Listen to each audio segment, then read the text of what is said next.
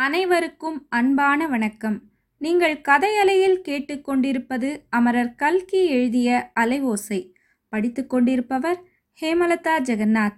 அத்தியாயம் இருபத்தி மூன்று தாரிணியின் கதை. இருவரும் அவரவர்களுடைய படுக்கையில் உட்கார்ந்திருந்தார்கள். தாரிணி கேட்டுக்கொண்டபடி அன்று முன்னிரவில் நடந்ததையெல்லாம் சீதா தனக்கு தெரிந்த வரையில் சொல்லியாகிவிட்டது. இப்போது தாரிணியின் முறை வந்திருந்தது. தாரிணி ஒரு நெடிய பெருமூச்சு விட்டு சொன்னதாவது பழைய காலத்து கதைகளில் தங்களுடைய கதைகளை தாங்களே சொல்லும் கதாநாயகிகள் நான் பிறந்த கதையை சொல்லவா வளர்ந்த கதையை சொல்லவா என்று ஆரம்பிப்பது வழக்கம். ஆனால் பிறந்த கதையை நான் சொல்ல முடியாது.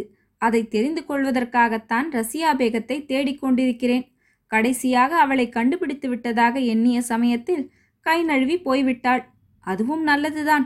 இப்பேற்பட்ட பயங்கர சம்பவம் நடந்திருக்கும் சமயத்தில் நான் என்ன கேட்க முடியும்?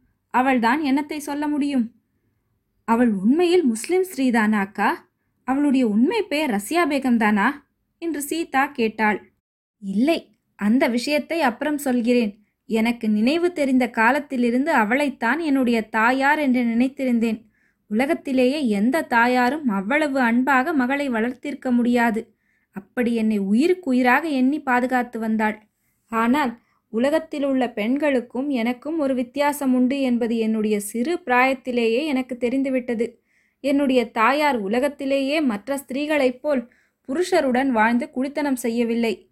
யாருக்கோ பயந்து கொண்டு மறைந்து ஒளிந்து வாழ்வதாக தெரிந்தது. அடிக்கடி என் தாயாரை பார்க்க ஒரு மனிதர் வந்து கொண்டிருந்தார். அவரை நான் அப்பா என்று கூப்பிடுவது வழக்கம். இந்த வழக்கம் எப்படி வந்தது? தானாக வந்ததா? அல்லது யாராவது சொல்லிக் கொடுத்து வந்ததா என்று எனக்கு தெரியாது. என் நினைவு தெரிந்தது முதல் அவரை அப்பா என்றே நான் அழைத்து வந்தேன். அவரும் அம்மாவும் சில சமயம் ஒருவருக்கொருவர் ரொம்ப பிரியமாயிருப்பார்கள். சில சமயம் புலிகரடிகளைப் போல சண்டை போட்டுக் கொள்வார்கள்.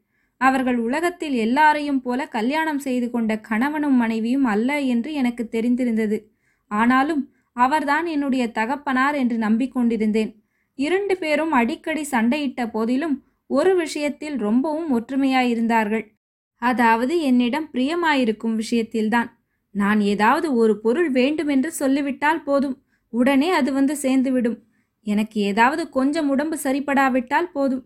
இரண்டு பேரும் எனக்காக உயிரை கொடுக்க தயாராயிருப்பார்கள். என்னை வளர்ப்பதற்கும் படிக்க வைப்பதற்கும் கூசாமல் பணம் செலவு செய்தார்கள். இத்தனைக்கும் அவர்களிடம் பணம் கொட்டி கிடக்கவில்லை. நான் சிறுமியாய் இருந்தபோது என் தாயாரிடம் விலை உயர்ந்த ஆபரணங்கள் ஏராளமாக இருந்தன. அவை எப்படி வந்தன என்று எனக்கு தெரியாது. கேட்கவும் எனக்கு மனம் வராது. அந்த நகைகளை எல்லாம் என் தாயார் ஒவ்வொன்றாக என் தகப்பனாரிடம் கொடுத்து விற்று கொண்டு வரச் சொல்வாள். சில சமயம் அப்பாவும் பணம் கொண்டு வருவார். அதை வாங்கிக் கொள்ள முடியாது என்று அம்மா பிடிவாதம் பிடிப்பாள். ஏனெனில் அப்பாவுக்கு வருமானம் அதிகம் இல்லை என்றும் அவர் காப்பாற்ற வேறொரு குடும்பம் இருந்ததென்றும் அம்மாவுக்கு தெரிந்திருந்தது. சில சமயம் அம்மாவுக்கு தெரியாமல் அப்பா எனக்கு துணிமணி வாங்கி கொண்டு வந்து கொடுத்து விடுவார். தெரிந்த பிறகு அம்மா அவரை சண்டை பிடிப்பாள். இந்த விதமாக என்னுடைய வாழ்க்கை நடந்து கொண்டிருந்தது. கான்வென்ட் பள்ளிக்கூடத்தில் படித்தபோது நிருப்பம்மா என்ற பெண் எனக்கு சிநேகிதியானாள். என்னுடைய பிறப்பு வளர்ப்பை குறித்து நினைத்து நான் சோகத்தில் ஆழ்ந்திருக்கும் போதெல்லாம் நிருப்பம்மாவின் சிநேகிதன்தான் எனக்கு ஒருவாறு உற்சாகமூட்டி வந்தது. ஆக்ராவில் பார்த்தோமே அவர்தானே? எனக்கு அவரை ரொம்பவும் பிடித்திருந்தது. சிநேகம் என்றால் அப்படியல்லவா இருக்க வேண்டும்? என்று குறுக்கிட்டு சொன்னாள் சீதா. ஆம் அவள்தான். எங்கள் இருவருக்கும் ஒரே வயது. எங்களுக்கும் வயதாக ஆக வருங்கால வாழ்க்கையை பற்றி சிந்திக்கவும் பேசவும் ஆரம்பித்தோம். ஒருவருக்கொருவர் அந்தரங்கத்தை வெளியிட்டு கொண்டோம். இரண்டு பேரும் கல்யாணமே செய்து கொள்வதில்லை என்றும் தேச சேவைக்கே எங்கள் வாழ்நாளை அர்ப்பணம் செய்வது என்றும் தீர்மானம் செய்தோம். ஆனால் நிருப்பமா அந்த தீர்மானத்திலிருந்து மாறிவிட்டாள். சீதா நீதான் பார்த்தாயே அவளை அவ்வளவு லட்சணமானவள் என்று உலகத்தார் சொல்ல மாட்டார்கள். இதை நிருப்பமா உணர்ந்திருந்தபடியால் தனக்கு கல்யாணமே வேண்டாம் என்று சொல்லி வந்தாள். ஆனால் வெளியழகை மட்டும் பாராமல் அகத்தின் அழகை தெரிந்து பாராட்டக்கூடிய ஒருவர் வந்து சேர்ந்தார். அவரை நிருப்பமா கல்யாணம் செய்து கொண்டு இப்போது சந்தோஷமா இருக்கிறாள். அவள் பாக்கியசாலி. தாரிணியின் கண்களில் அப்போது கண்ணீர் துளித்ததை சீதா பார்த்தாள். அவளுடைய மனம் கனிந்தது. அக்கா நிருப்பமாவைப் போல் நீங்களும் ஒரு நாள் பாக்கியசாலியாவீர்கள் என்றாள். அவளுக்கும் எனக்கும் வித்தியாசம் உண்டு சீதா. என்னுடைய குறை என்னுடைய பிறப்பை பற்றியது. தாயாரும் தகப்பனாரும் இன்னார் என்று தெரியாத என்னை கல்யாணம் செய்து கொள்ள வேண்டிய புருஷன் இந்த நாட்டில் எங்கே இருக்கிறான்? அப்படி ஒருவன் இருந்து சம்மதித்தாலும் அவனுடைய பந்துக்கள் சம்மதிக்க வேண்டும். நம்முடைய தேசத்தில் கல்யாணம் நடப்பது பந்துக்களின் சம்மதத்தை பொறுத்தல்லவா இருக்கிறது? அது போகட்டும். எனக்கு கல்யாணத்தில் இஷ்டமில்லை. இப்போதும் இல்லை எப்போதும் இருக்கவில்லை. தேச சேவையில் உண்மையாகவே ஆர்வம் இருந்தது. அம்பாய் உப்பு சத்தியாகிரக இயக்கம் நடந்தபோது நிருப்பமாவும் நானும் அதிலே சேர்ந்தோம். எங்களுடைய சிறு பிராயத்தை முன்னிட்டு எங்களை சிறைக்கு அனுப்பவில்லை. நகரத்துக்கு வெளியே பல தடவை கொண்டு விட்டார்கள். ஒவ்வொரு தடவையும் நானும் நிருப்பமாவும் சேர்ந்தே இருந்தபடியால் எங்களுக்கு பெரிய தமாஷா இருந்தது. அந்த இயக்கம் முடிவடைந்ததும் கராச்சி காங்கிரசுக்கு போனோம். இவ்விடத்தில் தாரிணி நிறுத்தி சற்று நேரம் மௌனமாய் இருந்தாள். ஒரு பெருமூச்சு விட்டுவிட்டு மேலே கூறினாள். பிறகு இந்த புண்ணிய பாரத பூமியை சுற்றி பார்க்க வேண்டும் என்ற ஆசை உண்டாயிற்று. காஷ்மீரம் முதல் சென்னை வரையில் கராச்சியிலிருந்து கல்கத்தா வரையில் ஊர் ஊராக சென்று பார்த்தோம். பிற்பாடு பீகார் பூகம்பத்தை பற்றிய பயங்கர செய்திகள் வந்து இந்த தேசத்தையே ஒரு குலுக்கு குலுக்கிவிட்டன. பம்பாயிலிருந்து பூகம்ப சேவை செய்வதற்காக புறப்பட்ட தொண்டர் படையில் நானும் நிருப்பமாவும் சேர்ந்து சென்றோம். பூகம்பத்தில் கஷ்டப்பட்டவர்களுக்கு சேவை செய்து கொண்டிருந்த காலத்தில் எங்கள் இருவருடைய வாழ்க்கையிலும் ஒவ்வொரு முக்கிய சம்பவம் நிகழ்ந்தது. நிருப்பமா வேணி பிரசாத்தை சந்தித்தாள். சில காலத்துக்கு பிறகு அவரை தன் வாழ்க்கை துணைவராக கொண்டாள் என்று தாரிணி நிறுத்தினாள். அக்கா மேலே சொல்லுங்கள். முக்கியமான இடத்தில் கதையை நிறுத்திவிட்டீர்களே.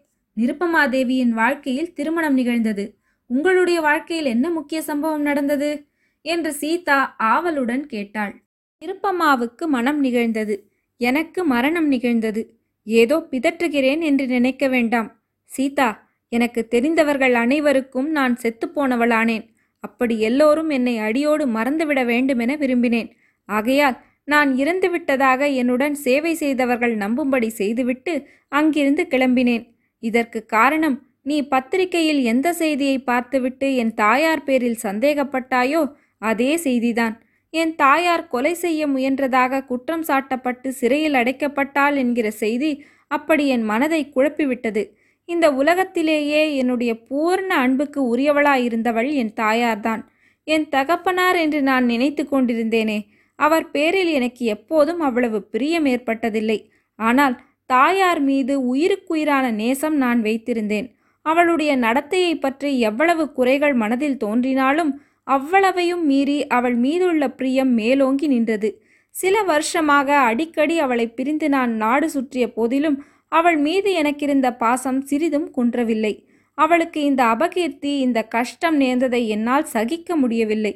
ஒரு மகாராஜாவை அவள் கொல்ல முயற்சித்தது ஏன் என்பதை எண்ணி பார்த்தபோது என்னவெல்லாமோ உருப்படியில்லாத சந்தேகங்கள் தோன்றின. அப்படிப்பட்ட நிலையில் டில்லி ரயில்வே ஸ்டேஷனில் என் தகப்பனாரை சந்தித்தேன். அதுவரையில் என்னுடைய தகப்பனார் என்று நான் நினைத்து கொண்டிருந்த மனிதரைத்தான். அவர் எனக்கு ஆறுதலாக இருக்கட்டும் என்று சில செய்திகளை சொன்னார். அவற்றில் ஒன்று என்ன தெரியுமா? அதுவரையில் என்னுடைய தாயார் என்று நான் நினைத்திருந்தவள் உண்மையில் என் தாயார் அல்ல என்றுதான். இது எனக்கு ஆறுதல் அளிப்பதற்கு பதிலாக சொல்ல முடியாத துன்பத்தை அளித்தது. இருள் நிறைந்த என் வாழ்க்கையில் ஒரே ஒரு தீபம் சுடர்விட்டு பிரகாசித்துக் கொண்டிருந்தது. அதுவும் இப்போது அணைந்து போய்விட்டது. அவள் என் தாயார் இல்லை என்றால் இவரும் என் தகப்பனார் இல்லை. பின் நான் யாருடைய மகள்? என் தாய் யார்? தகப்பன் யார்? சீதா என் வளர்ப்புத்தாய் அவ்வப்போது ஆத்திரமாக பேசிக்கொண்டிருந்த சில வார்த்தைகளுக்கு இப்போது பொருள் நன்றாக தெரிந்தது. அதிலிருந்து யாரோ ஒரு சுதேச சமஸ்தான ராஜாவின் மகள் நான் என்ற சந்தேகம் உதித்தது. என் வளர்ப்புத்தாய் அடிக்கடி ஜாகை மாற்றி கொண்டிருந்தது. ரமாமணி என்ற பெயரை மாற்றி ரசியா பேகம் என்று வைத்து கொண்டது. இதற்கெல்லாம் ஒருவாறு காரணம் தெரிந்தது. என் வளர்ப்பு தந்தை இன்னொரு விஷயமும் சொன்னார். என் தாயார் ரசியா பேகம் என்று வைத்து கொண்டதுடன் நான் இஸ்லாமிய மதத்தில் சேர்ந்துவிடப் போகிறேன். அப்போதுதான் ஆண் மக்களுடைய தொல்லை இல்லாமல் தைரியமாக வாழ முடியும் என்று சொல்லிக் கொண்டிருப்பாள். கொலை செய்ய முயன்றதற்கு சில நாளைக்கு முன்னால் உண்மையாகவே அவள் முஸ்லிம் மதத்திலே சேர்ந்து விட்டதாக என் வளர்ப்பு தந்தை தெரிவித்தார். இதனாலெல்லாம் நான் அடைந்த மனவேதனையை என் வளர்ப்பு தந்தை தெரிந்து கொள்ளவில்லை. அவருக்கு வேறொரு முக்கியமான காரியம் இருந்தது. எனக்கு தைரியம் சொல்லிவிட்டு தன்னை மறுபடியும் சந்திப்பதற்கு இடமும் தேதியும் குறிப்பிட்டுவிட்டு அவர் போனார். ஆனால் அவரை நான் சந்திக்கவே இல்லை. சந்திக்க மனமும் இல்லை. தாயார் விடுதலை அடையும் காலத்தை எதிர்நோக்கி கொண்டிருந்தேன். குறிப்பிட்ட தேதியில் சிறைவாசலுக்கு போனேன். ஆனால் அன்று எந்த ஸ்திரீயும் விடுதலை அடையவில்லை. விசாரித்ததில் சிறைக்குள்ளேயும் ரசியா பேகம் யாரையோ குத்தி கொள்ள முயற்சித்ததாகவும் அவளை பைத்தியம் என்று சந்தேகித்து பைத்தியக்கார ஆஸ்பத்திரிக்கு மாற்றிவிட்டதாகவும் தெரிந்தது. பைத்தியக்கார ஆஸ்பத்திரியை விசாரித்து கொண்டு அங்கே போனேன். அங்கே பைத்தியம் தெளிந்து அவள் விடுதலையாகி போய்விட்டதாக தெரிந்தது. அன்று முதல் ரசியா பேகத்தை நான் தேடிக்கொண்டிருக்கிறேன் சீதா அதற்காகவே தான் ரஜினிபூருக்கு நான் வந்தேன். ரஜினிபூர் பைத்தியம் என்று ஒரு ஸ்திரீ டில்லியில் சுற்றி அலைந்து கொண்டிருப்பதாக அங்கே கேள்விப்பட்டேன். அதன் பேரில் டில்லியிலும் தேடிக்கொண்டிருந்தேன் கடைசியாக அவளை சந்தித்திருக்கக்கூடிய தினத்தில் இம்மாதிரி பயங்கர சம்பவம் நடந்துவிட்டது. அந்த அறையில் சற்று நேரம் மௌனம் குடிக்கொண்டிருந்தது. பிறகு சீதா ரசியா பேகம் உண்மையில் பைத்தியம் என்று நீங்களும் நினைக்கிறீர்களா? என்று கேட்டாள். எனக்கு எப்படி தெரியும் சீதா நான் அவளை பார்த்து நாலு வருஷத்துக்கு மேல் ஆயிற்று. ஒருவேளை அவள் பைத்தியமாக இருந்தாலும் இருக்கலாம். அவளுடைய மனதில் ஏதோ ஒரு பெரிய துவேஷம் குடிக்கொண்டிருந்தது மட்டும் எனக்கு தெரியும். துவேஷம் முற்றினால் வெறி. அப்புறம் பைத்தியந்தானே பைத்தியம் என்று ஏற்பட்டால் ஒரு வகையில் நல்லதுதான். போலீசாரிடம் அவள் அகப்பட்டால் இன்று நடந்த சம்பவத்துக்காக தூக்கு போட மாட்டார்கள். பைத்தியக்கார ஆஸ்பத்திரிக்கு அனுப்புவார்கள். இதை கேட்ட சீதா அன்றைய தினம் எப்பேற்பட்ட அபாயத்திலிருந்து தப்பினோம் என்று எண்ணிக்கொண்டாள். வெறியும் பைத்தியமும் ஒருவேளை தன் பேரிலும் திரும்பியிருக்கலாம் அல்லவா? அதிலும் ராத்திரி இரண்டு மணிக்கு தனியாக சென்று அறையை திறந்தபோது அவள் திடுக்கிட்டிருந்தாள். கடவுள் தன்னை காப்பாற்றினார். குழந்தை வசந்தி செய்த அதிர்ஷ்டந்தான். சற்று பொறுத்து சீதா இன்னும் ஒரே ஒரு கேள்வி அக்கா. நான் அணிந்திருந்த ரத்தின மாலையை பற்றி கேட்டீர்கள் அல்லவா? அதை ரசியா பேகம் எனக்கு கொடுத்திருக்க வேண்டும் என்றுதானே கேட்டீர்கள்? என்றாள். ஆமாம் அதை உறுதிப்படுத்திக் கொள்ளத்தான் கேட்டேன். என்னை வளர்த்த தாயார் ஒவ்வொன்றாக பல நகைகளை விற்ற பிறகு கடைசியாக மிஞ்சியிருந்த நகை அதுதான். அந்த ரத்தின மாலையையும் அதோடு இரண்டாயிரம் ரூபாய் பணத்தையும் அவள் எதற்காக எனக்கு கொடுத்தாள்? என்னை ஏன் கேட்கிறாய் சீதா? என் வாயினால் சொல்ல வேண்டுமா? நீயே ஊகித்து தெரிந்து கொள்ளக்கூடாதா? என்றாள் தாரிணி. சீதாவின் உள்ளம் அதை ஊகித்து தெரிந்து கொண்டுதான் இருந்தது. இப்போது ஊகம் ஊர்ஜிதமாயிற்று. தாரிணி நினைவு வந்த நாளிலிருந்து அப்பா என்று அழைத்து கொண்டிருந்த மனிதர் சீதாவின் தந்தையாக இருக்க வேண்டும். தன்னுடைய குழந்தை பிராயத்தில் வீட்டில் தரித்திரம் பிடுங்கி தின்றதன் காரணமும் தன் தாயார் அடிக்கடி சோகக்கடலில் மூழ்கியிருந்த காரணமும் அதுவேதான். அதற்கெல்லாம் பிராயச்சித்தமாகவே அந்த ஸ்திரீ மர்மமாக வந்து ரத்தின மாலையை கொடுத்துவிட்டு போயிருக்க வேண்டும். தன்னுடைய கல்யாணத்துக்கு முன்னால் தன் தகப்பனார் டில்லிக்கு போயிருந்த விஷயம் சீதாவுக்கு நினைவு வந்தது. தாரிணியை பார்க்கத்தான் அவர் போயிருக்க வேண்டும். இப்போது அவர் எங்கே இருக்கிறாரோ? தான் பார்த்து பல வருஷங்கள் ஆகிவிட்டன. தாரிணியும் அவரை பார்க்கவில்லை. அவர் உயிரோடு இருக்கிறாரோ என்னமோ? இருந்தால் பெற்ற மகளை ஒரு தடவையாவது வந்து பாராமலாயிருப்பார். இப்படியெல்லாம் யோசித்துவிட்டு சீதா அக்கா எது எப்படியா இருந்தாலும் சரிதான். எப்போதும் நீங்கள் எனக்கு தமக்கையாகவே இருக்க வேண்டும் என்றாள். கடிகாரத்தில் மணி நாலு அடித்தது. இருபத்தி மூன்றாம் அத்தியாயம் முடிவுற்றது. நன்றி.